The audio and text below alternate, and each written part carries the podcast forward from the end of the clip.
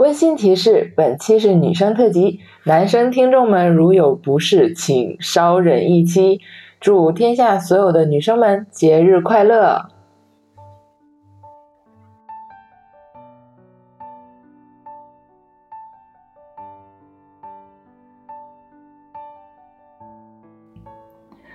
！Hello，大家好，我是一颗妇女桃。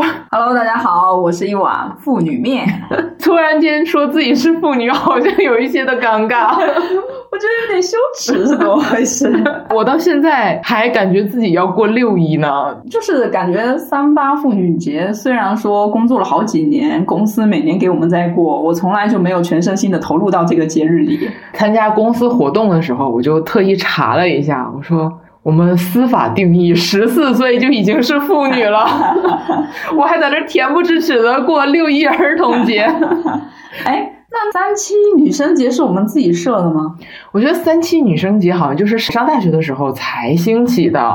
是吧？就为了跟三八妇女节独立开来，就感觉可能年轻女孩们都不愿意被叫妇女，或者是叫三八，总觉得好像在骂人，衍生成了一个三七女神节。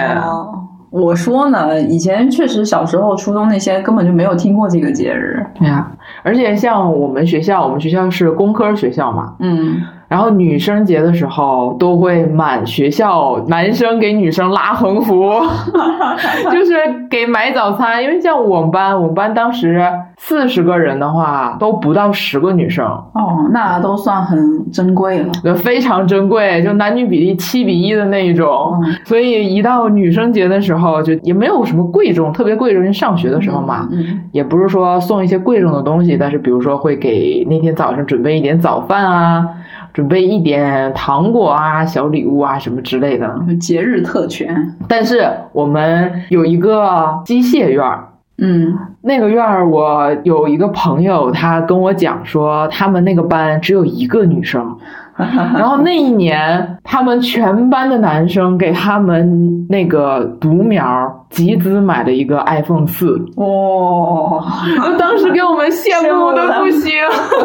你只要把你们班剩下的九个女生干掉就行了，剩剩下八个，好八个女生，也就只有在女生节的时候能稍微感受到一点女生的福利吧。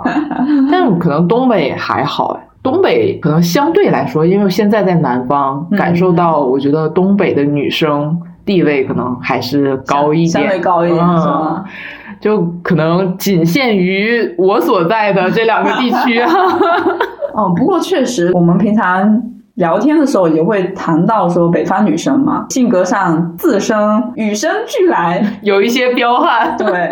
自带 buff 了，我会有一些扫雪活动，嗯，就学校会把整个学校的院儿、操场，还有一些走廊，呃，不算走廊，就是我们上下学走的那一些路，石子路，嗯，然后会分给每个班级，要求每个班级下雪后一定时间内就把它清扫掉，嗯。为了怕滑嘛，整个学校这么大，只靠学校老师的话，他肯定是扫不完的。嗯嗯，就会动员各个班级的力量。我是，除非说今天想出去玩雪了，要不然从来都不会让我们去干这些活儿。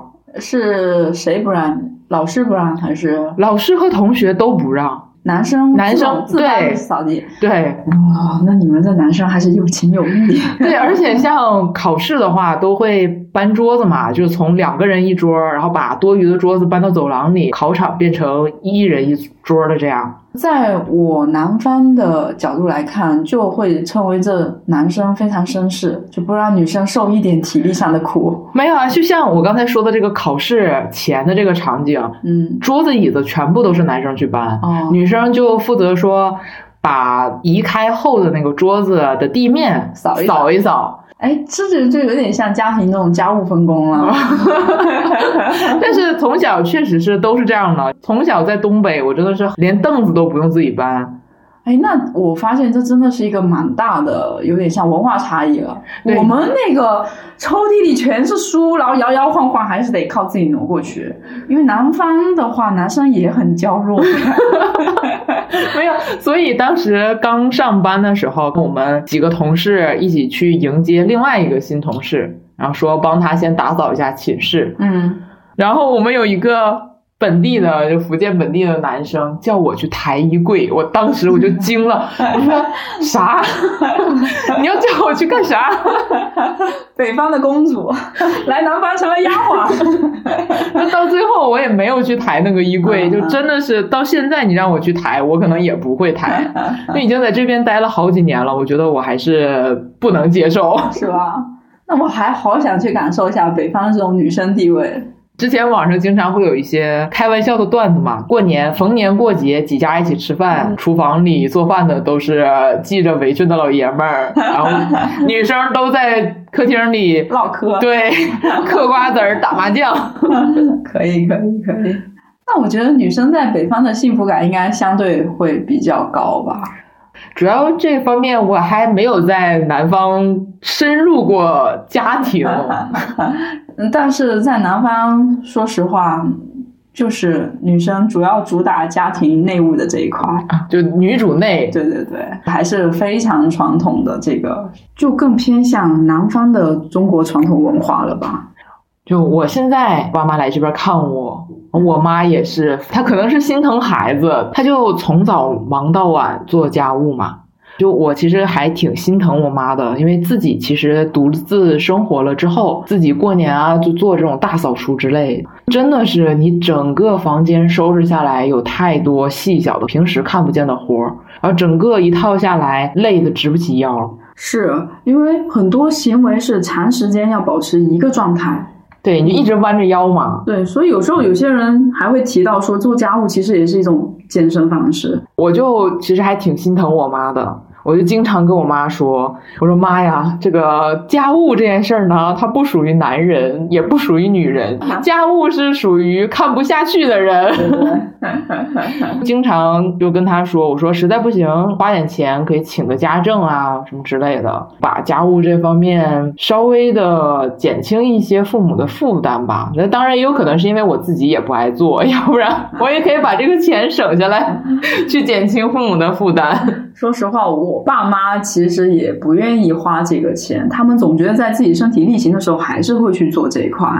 我那我现在想问一下，在家务这一块，有你认为说男女在这一块谁一定干得多，谁一定干得少吗？因为我们现在彼此都是在外有工作，上学的时候可能没有觉得，以前上初中的时候，当时因为我妈妈可能偏向一个女强人这样的一个性格吧。然后那个时候，初中离我家还挺远的，骑自行车的话可能也要十几分钟。嗯，然后妈妈其实心疼孩子嘛，她就做好了，然后把饭带到学校门口去给我送晚饭这种，因为晚饭它的那个间隔时间其实也很短。嗯嗯。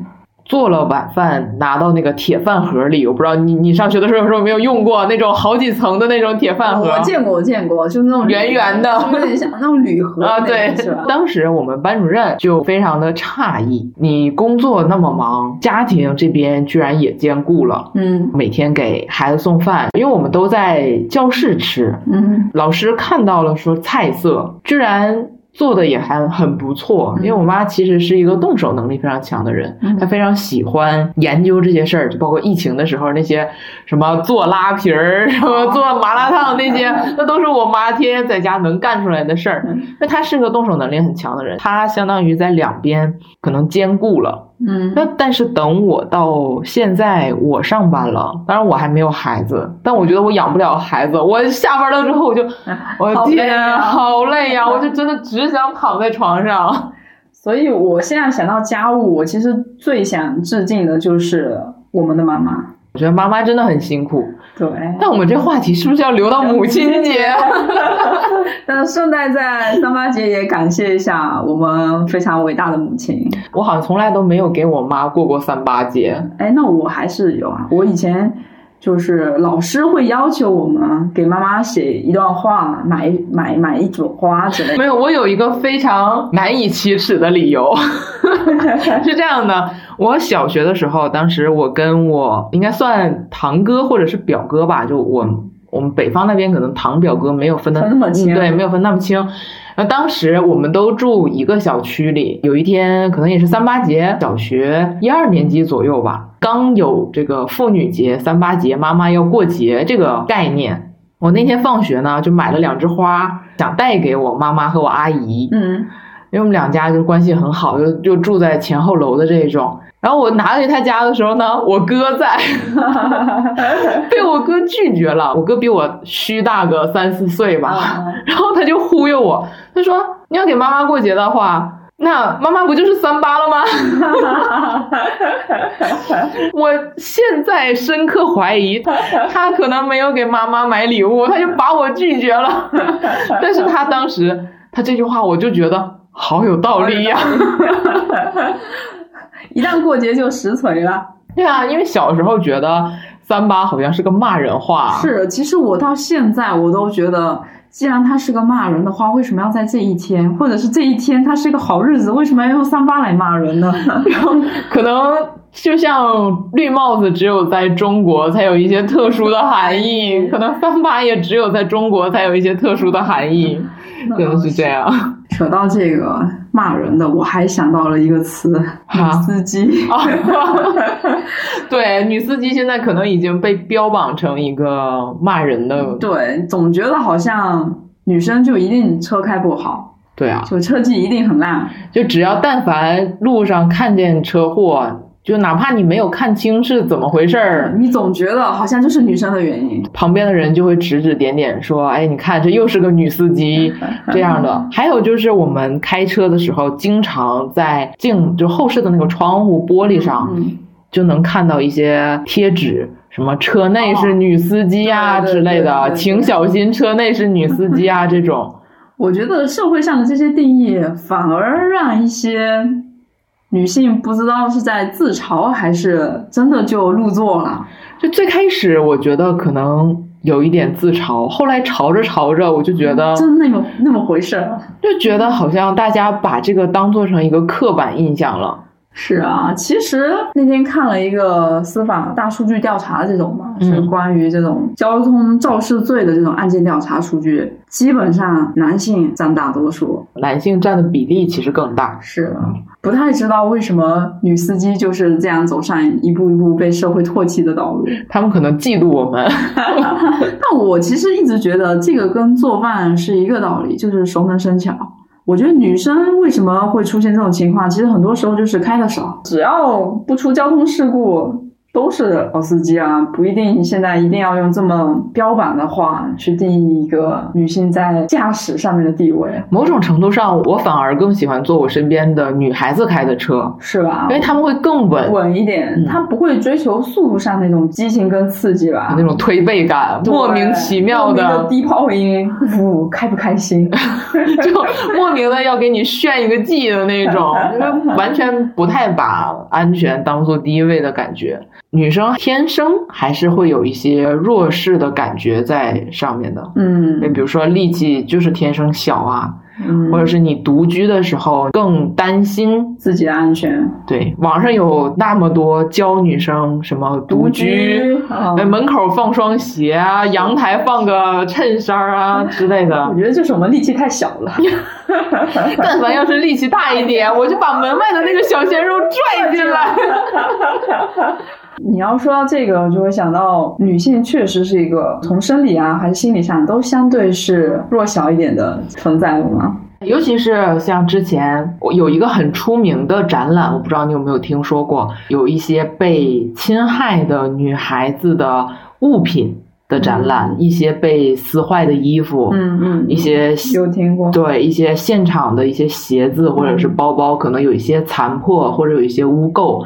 就当时很多人去看这个展览的时候，发出的感慨可能是，嗯，觉得这些女孩子们很惨，嗯，觉得受到了一些无妄之灾。嗯，那有一些说，是不是你自己穿的太清凉了？说到这个穿衣自由，我觉得就会被标榜是因为你自己本身的问题才导致你受到了这些不太好的事情。我觉得在这方面的话，作为受害者，就莫名的背负了双重的罪责在身上。就本来心里已经承受了一定的伤害，然后还要受到一些无端的指责。社会上这些难听的声音，才是后续的这些漫长岁月里的伤害。对啊，就包括前一段时间微博上有一个很火的那个粉头发的女孩儿，哦，对，就只是单纯的因为他染了一头粉色的头发，用粉色的头发拍摄了一些生活的记录，包括他去玩啊、去看爷爷啊之类的一些片段。不知道为什么粉色头发就会被莫名的标榜上说他可能不正经，会被一些键盘侠网暴。所以社会对女性的这个定义，还是觉得你应该端庄、走正道，你不应该个性，不应该张扬。你要是受到了非议，就是你自己本身的不对。那完了，那我现在的头发是绿色的，我上一个的头发是蓝色的，我不正经了。那我觉得现在社会发展到今天，它不应该这个样子。对啊，我觉得不管他是想染成什么颜色，只要在他自己能承受的范围内，哪怕他剃光头，是啊，这都是他自己，大家都应该要用更包容、更多元的这个角度去看待这些事情。我朋友圈有一个我之前在集市上认识的一个画肖像画的一个小姐姐，嗯也有可能是她是做这种文学创作的有关系。就每天看她的朋友圈，都是画着，都可能要称为口彩，就是蓝的、绿的，很少都有红的，还有黑的、紫的，画着相对来说会夸张一点的眼影啊、腮红啊，画一些雀斑在上面之类的这种。因为那个女孩子她不瘦，嗯，然后也不是健美的那种身材，她就是那种丰腴，也有我们常见女孩子说有一些小肚腩啊，有一些嗯。白白肉啊，但肉肉的那种可爱。对，就肉肉的很可爱，而且很自信、很大胆。就哪怕说我有拜拜肉，我也敢穿吊带儿。她的男朋友给她拍照，就其实都能看到她肚子上有一圈圈小肉，但是还是会觉得她张扬，然后自信的那种漂亮。所以我觉得女生其实最重要的一点就是应该要自信吧。近期给我带来了有一些观感上有一个比较冲击的事情，就是我办公室的朋友就回去生孩子了。嗯嗯她本身是一个非常自信的女孩子，嗯，但是我能感受到她在与世隔绝的这半年，也可能也不到半年，嗯也不太出门儿，也没有一些社会生活。嗯就公司上的一些大事小情，他也没有过多的参与。自己不参与的话，也没有人会随时跟你播报说，哎，今天我们发生了什么什么事情，什么什么事情。嗯就其实我能感受到，就是他回来之后，努力的在跟大家接轨，就是建联，对重新建立联系。对，就能感受到他在他缺失的这半年里，能感受到他的自信有被一点消磨。对，有一点消磨的感觉。虽然小孩子也很可爱啦，嗯但是像这种毕竟是天生的，只有女生 能生孩子这件事情，还是给我的女生朋友们带来了一些生活上的改变吧。我觉得女性在加入家庭后，直到生到小孩，她大部分精力其实已经就被分散掉了。你说在原来纯粹只是为了做自己那一块上面，她已经应该放的不太多关注点在自己身上，所以有很多注意力已经投入到下一个阶段上。怎么去权衡自信的这种人生阶段的点，也是需要一辈子不断学习的吧。也不可能说我从头到尾都能保持到一个非常昂扬或者是非常做自己的状态。但我确实很羡慕那些生完小孩还能非常张扬的做自己，啥也不怕的那个样子。但我觉得这种人很少，这种人他也付出了另一面很多的代价。我觉得，就是可能会受到家庭或者是社会的其他的一些非议。因为像我身边有一个朋友，她比我们大几岁，一个姐姐。嗯然后这个姐姐呢，也属于这种女强人类型的吧。她也是北方人，但是在南方工作嘛。嗯老公孩子都在北方的这种，她自己单枪匹马闯过来，因为她女儿还很小嘛，嗯她跟她女儿在人生童年的这几年，我觉得她是有一些和女儿相处的遗憾在这边的。就是没办法做到全身心的陪伴。对，而且她同时也承受了一些流言蜚语，就哪怕这些事情是没有真实存在过的，因为她跟她老公就异地嘛，嗯，就也有传她在这边的绯闻和她老公在那边的绯闻，就都有。这两个人在生活、工作、家庭方面，我觉得真的很难两全。对我之前听到一个观点，就是女性一旦成立家庭了以后，在事业跟家庭上，你能做到完全的平衡吗？其实是没办法，是一定要有取舍。所以就是看你更看重哪一块，你只能把牺牲另外一块作为代价。我身边也有那种只为事业后家庭顾得很少的，他们只能说跟你谈到这一块的时候，就是笑了笑说，那确实是遗憾，但是他可能觉得他人生想要的就是另外一折。对，可能想要事业那边带来的满足感和成就感会更多。对，这确实还是因人而异吧。而且我觉得人都是在变的。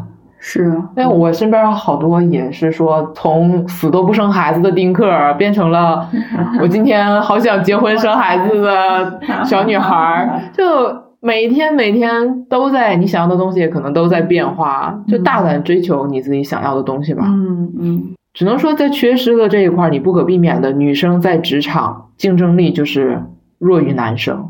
反正我们也没有做过男生嘛，嗯不知道男生的世界是怎么样的。嗯那我们从一生下来就被告知我们是个女生，嗯那我们享受过女生这种性别带来的红利，就比如说像我不用搬凳子，不用扫雪，就可以放肆的耍一耍小脾气，可以哭一哭，嗯嗯，发泄一下自己心中的这些情绪。但这些可能对于男生来说就比较奢望吧。嗯他们可能没有办法像这样任性，但是相对来说，我也受限于我们这个性别。那像我们身边求职的时候，我们就很明显感受到招聘市场上的这个性别歧视。他会问你结没结婚？我身边朋友们去应聘的时候，第一个反应就是：我靠，他问我结没结婚，那不就是问我马上要不要小孩儿？对，对，这其实确实对女性来说就是一个弱势，你可能会面临产假。对，现在还有可能两次产假、三次产假。啊 像我们当时去求职的时候，甚至会有一些情况，像大学情侣，他们想去同一家单位或者同一个城市，他们简历就会往一起投嘛，嗯，就会有这种招男生送女生的。同样的一个水平条件，但是他可能就是因为性别上的这个，也非常理解吧，但也确实觉得，就既理解又非常的难过，对我觉得很不公。真的很不公。我们同样作为妇女，就觉得非常的不公平。是啊，我觉得其实只要在整个工作能撞得开的情况下，大家排着队不就好了吗？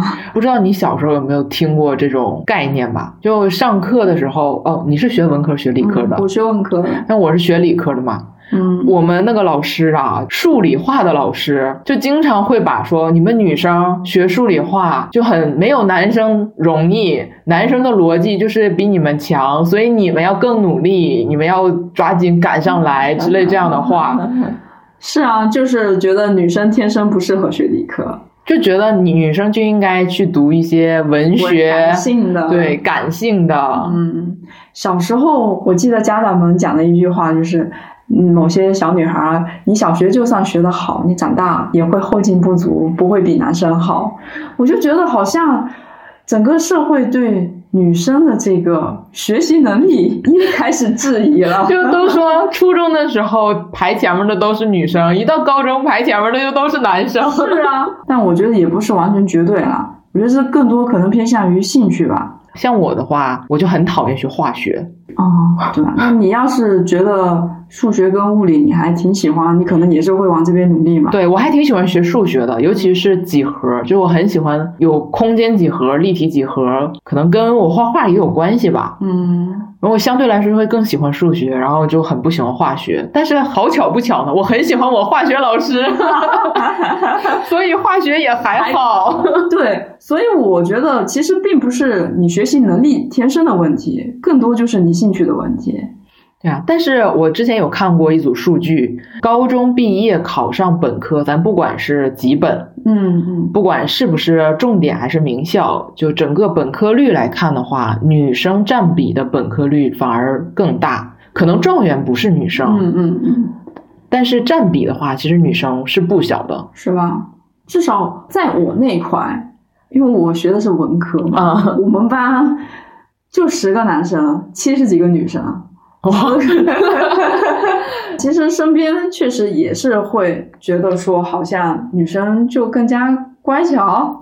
但我觉得也不要有这种性别歧视吧，对对对好像男生学了文科就显得这个男生娘娘的一样，也不是这样。我们那届的文科状元也是一个男生，然后北大毕业，现在也非常的优秀。我觉得大家还是不要这种思维定式的去觉得男生一定怎样，女生一定不能怎样。现在大城市，就像北上广深嗯，这种大城市，其实也是年轻女生的占比更多。嗯，就女生考学出来留在大城市，也有可能是男生留在大城市的成本太贵了。因为要买房嘛。对，就你不买房不买车，你好像就娶不上媳妇儿。儿。这感觉是男生的一个社会的弱势，你一定要怎样才能对啊，这可能就是女生的性别福利，对，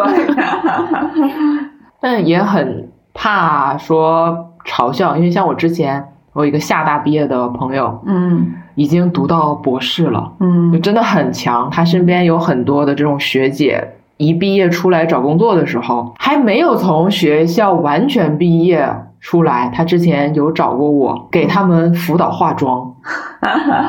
他们真的有这个迫切的需求，社会上可能也会有一些刻板印象吧，觉得说有一些美艳漂亮的笨蛋美人，像你这种女博士，这种严肃古板无趣一个很固定的一个思维，对一个认知，觉得女生这个定位就是应该这个样子。但我觉得他们只是因为在他们念书的时候，他们没有把过多的精力放在这上面而已。而且我觉得女生对自己的要求其实会更高，对，不管是外形、呃打扮、体态、穿衣这些自我管理，嗯像面膜啊，但是也有一个很玄学的问题，就男生天天不洗脸，他的脸上也不长痘，对，他皮肤也很好。我觉得这还是生理上的构造的问题啦。对，可能是激素的问题。对对，嗯因为我以前也有很羡慕，可能在网上看多了那些优质女生，下班之后有一个井井有条的晚上，看书写字，然 后洗澡、护肤，然后做一点运动，或者是做一点剪辑，就是他们自己爱做的事情这类的。我就觉得哇，你看人家的生活，怎么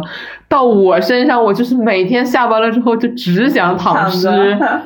我觉得活得精致真的好累呀。嗯就是男生们可能不理解这种活得精致到底有多累。男生可能一下班，要么就是非常狂野的打打球、暴汗一下，要么就是回去躺着玩手机吧。所以让我对鞠婧祎这种 idol 的话有了很大的改观。其实我跟他 到现在也不是很熟悉，其实真的不太熟，因为他那些像 AKB 四十八这些节目，其实我是没有去看的。嗯，我第一次认识她，就是网上大家在吹她是四千年一遇的美女，哎，这个是当时日本对他的因为她那个 AKB 四十八是一个日本的选秀节目哦嘛，哦哦，然后日本人很喜欢这种长相的，嗯被称为说这是四千年一遇的美女。后来有看过一些通稿，就一些新闻，他的采访什么的，真假咱没有办法辨别，因为嗯也不知道是夸的通稿是真的，还是贬的通稿是真的。后来再看到他参加一些国内的综艺，然后又有通稿黑他，就有一次有一个非常名场面，嗯好像也是一个真人秀节目，他们说今年是二零二零年，就假设今年是二零二零年，然后他就突然间震惊，他说啊，今年都二零二零年了，我以为今年是二零一零年，就类似大概这种桥段。就说他无脑了。对，然后网上就说就觉得他很装、很端着，或者是怎么样的。我那个时候也觉得，怎么会有人记不住今年是哪一年啊？就那些黑粉嘛，所以你当时可能也是被他带着对因为他这个感当时我是真的觉得，怎么会有人记不住啊今年是哪一年？我就觉得每天我在输密码的时候都是我的名字，然后后面加一个年份年份，因为电脑密码它就到时间它就让你改密码嘛，我可能就改成下一个年份或者上一个年份，嗯我就觉得怎么会有人记不住？后来有一天，也可能是这三年疫情带来的这种感觉吧，嗯。就有一天突然间恍惚说，二零一二年那一年我刚上大学，我真的就觉得像昨天一样，就感觉一切好像才刚刚过去。对，就真的刚刚过去，然后突然间告诉我说。那是十年前啊、我就突然间理解了他那种恍惚的感觉，嗯。我就发现可能人家当时是真的下意识的嗯被镜头捕捉到了，然后下意识的没有反应过来，然后可能被放大了，或者是被我扭曲了嗯。这种感觉。嗯。然后后来再看了一些，就是他近期有一些非常出名的妆容啊、造型啊，因为我我确实承认，之前虽然觉得他很作，但是我不得不承认他那个脸我很喜欢。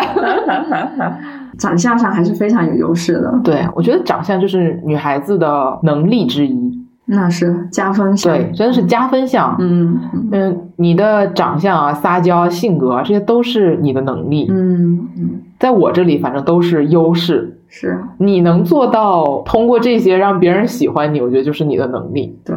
后来看了一些，就其实是抖音上随便刷的，嗯，看到了一些菊姐的舞台发现她片段，发现她唱跳也很强，因为嗯，国内也没有什么，哎呀，这话能不能说？你就怕国外吧？他应该是训练的很刻苦。我们不横着比吧，单看他一个人，我觉得他整个人的业务能力也很强。作为偶像，作为艺人，因为他是吃这口饭的，嗯我们普通人不用像他一样这么极端的。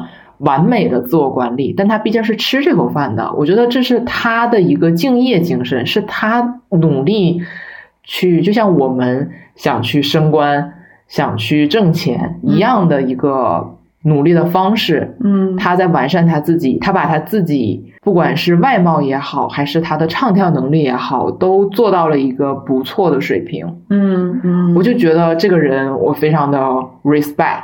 就是努力的人都永远都值得被尊重。对我觉得看到了他的这份努力，看到了他的这份成果，那些就是原来小瑕疵 都变成了小瑕疵。对，像前两天也是抖音，不知道是不是猜中了我的喜好，就那天推给了我一首歌，就是他翻唱的一个日语歌。看到下面评论有说说这个歌不是菊姐自己去争取的，嗯是对方那个公司主动说想请你们来给我做一个翻唱，我就觉得说哇，努力的人真的是值得的。，嗯，闪光还是会被发现的。值得我们尊重他和喜欢他这样的一个程度。嗯，你有没有平时在抖音看直播？呃，你说的是哪一类的直播？购物类的直播？那我经常看，深夜都会下单的那种。但其实说实话，我很少看直播，嗯，我觉得它很吵，很吵。就包括李某奇哦，这些、密某风这些，我全部都不看，我觉得他们很吵。嗯嗯，我不知道你知不知道毛毛姐，哦，就是说好嗨哟的那个知道，我知，道，我知道。他后面也转型去那个直播卖货了嘛。就刷到了他跟他一个保洁阿姨的故事，我不知道你有没有知道。我我我我我只知道说直播的时候确实有个阿姨在他旁边，我不知道那个是不是他的保洁阿姨。，对，就是当时去年年底的时候，他整个团队都阳了，哦，就剩毛毛姐一个天选打工人。哎，我好像知道啊，那时候直播的时候他一直在 Q 自己。对，然后自己上链接，自己摆货，啊自己讲，然后自己卖，啊一个人手忙脚乱的嘛。嗯然后当时他就跟那栋楼的一个阿姨，其实最开始不是这个阿姨，是另外一个阿姨。嗯他就问那个阿姨说：“阿姨，你可不可以来帮我上链接啊？就帮我稍微忙一下。”然后那个阿姨可能拒绝了。嗯然后后来他又问到现在的这个阿姨，嗯然后阿姨出于各种原因吧，咱也不知道，就来帮忙了。最开始的时候，那个阿姨可能也整个显得手足无措的。嗯现在整个他们那个直播间的氛围，其实我也挺喜欢的。嗯是我为数不多能接受的，就是安安静静的在奖品，而且能感受到阿姨对他那个时候困难时候帮助和他对这个阿姨的回馈，就还是蛮感动的。阿姨很诚实，大家问什么？问阿姨你结婚了吗？阿姨说我离婚了，都是一些朴实的。那我觉得那阿姨还挺可爱的，很朴实的一个阿姨。嗯，阿姨也是值得被我们尊敬的，可能也至少六十岁了吧？是吗？嗯，看起来可能要五六，依旧还是为生活在努力了。阿姨有很朴实的梦想，因为老人还在，想养老人，嗯，想每年攒多少钱？其实他那个数字真的不大。说每年养两个老人需要五万块，嗯嗯，可能对于现在年轻人来说，你买个包是啊就够了。说到这个年纪，我我不知道你认不认识一个国民奶奶叫吴艳姝，我以为你说屠呦呦，那是国民科学家吧？就国民奶奶，她你肯定在很多剧里都看到过他，他演了好多。最近不是很火那个去有风的地方。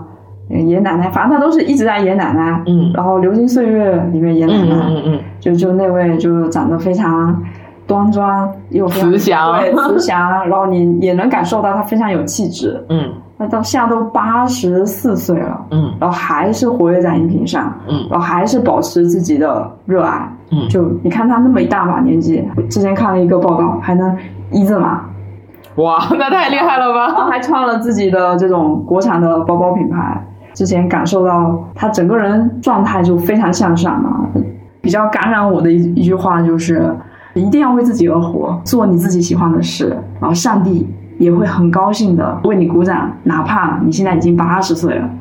我当时可能听前面那些话都觉得很鸡汤，等到最后一句话，哪怕你现在已经八十岁了，我都在想，一个年纪这么大的人还活得这么安养，我能不能活到那个时候？还是个问题呢。我现在都觉得我活不到退休。对，所以我当时就会觉得，不管比你年纪大，还是说比你生活苦的人，他们都非常努力的在为自己活的。这些女性的这些光辉啊，他们不会说因为社会上对你的非议、对你的这种思维定式而磨灭掉，他们还是在依然的做自己。就往往我们缺的这一块，在他们身上体现的时候，我就超级羡慕。以前大家都觉得十几岁、二十岁出生的太阳一般是最好的年纪，现在你就会觉得说，每个年纪三十岁、四十岁，甚至是一些花白的奶奶，也有很多那种花白头发的奶奶穿的特别精致，对那种反差，你会觉得。好羡慕，对，好羡慕。我后来一直在想，为什么我会觉得眼前一亮，觉得好羡慕？不就是因为我们长期的思维定式里面，觉得她这个年纪的女性就应该是满脸皱纹，就应该在家里儿孙环绕，然后给小孩做饭，这种很古板的定式。但是她活出了不一样的活法以后，我突然间发现。哦，这才是多么精彩的人生，这才是大家会羡慕的人生。第一个愿望，希望我能活到八十岁。希望七八十岁的时候，我是一个漂亮的奶奶，是一个漂亮、自信、温柔、有气质。所有的美好的词汇都给你。今天最想说的，应该就是喜欢自己，不要被。社会上一些奇奇怪怪的言论所干扰吧，可能这些言论它会一直存在，但是你一定要相信你自己，坚定的做你自己。对，然后回头看的时候，你一定会被自己感动到。你八十岁的时候，你再看今天，你会觉得，我八十岁的时候也不一定是在上面看还是在下面看，你可能这边看的话，你还记不得了。哎，反正也就希望我们能活到八十岁吧。对，一个朴实的愿望，先活他个八十岁。就不管是一岁的还是一百零一岁的，祝大家节日快乐。那我们今天就到这里吧。好，谢谢大家，我们下次再见啦，拜。拜。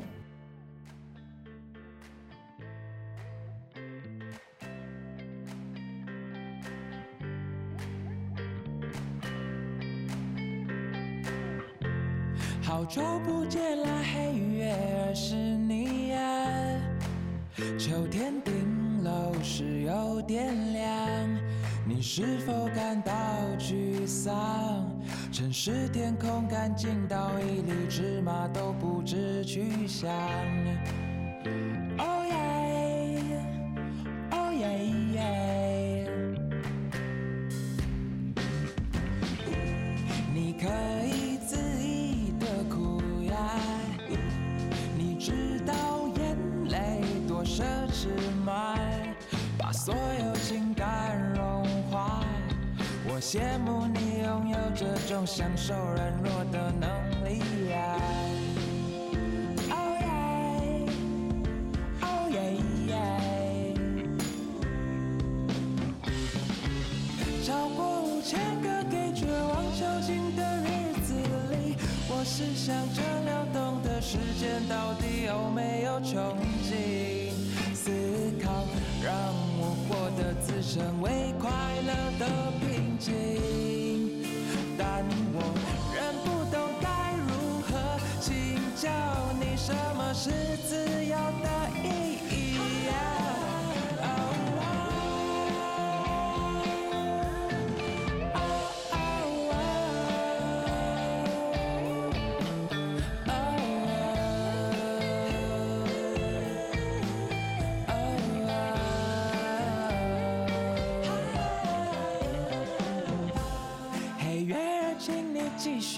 心发光吧，我愿陪你情绪解放。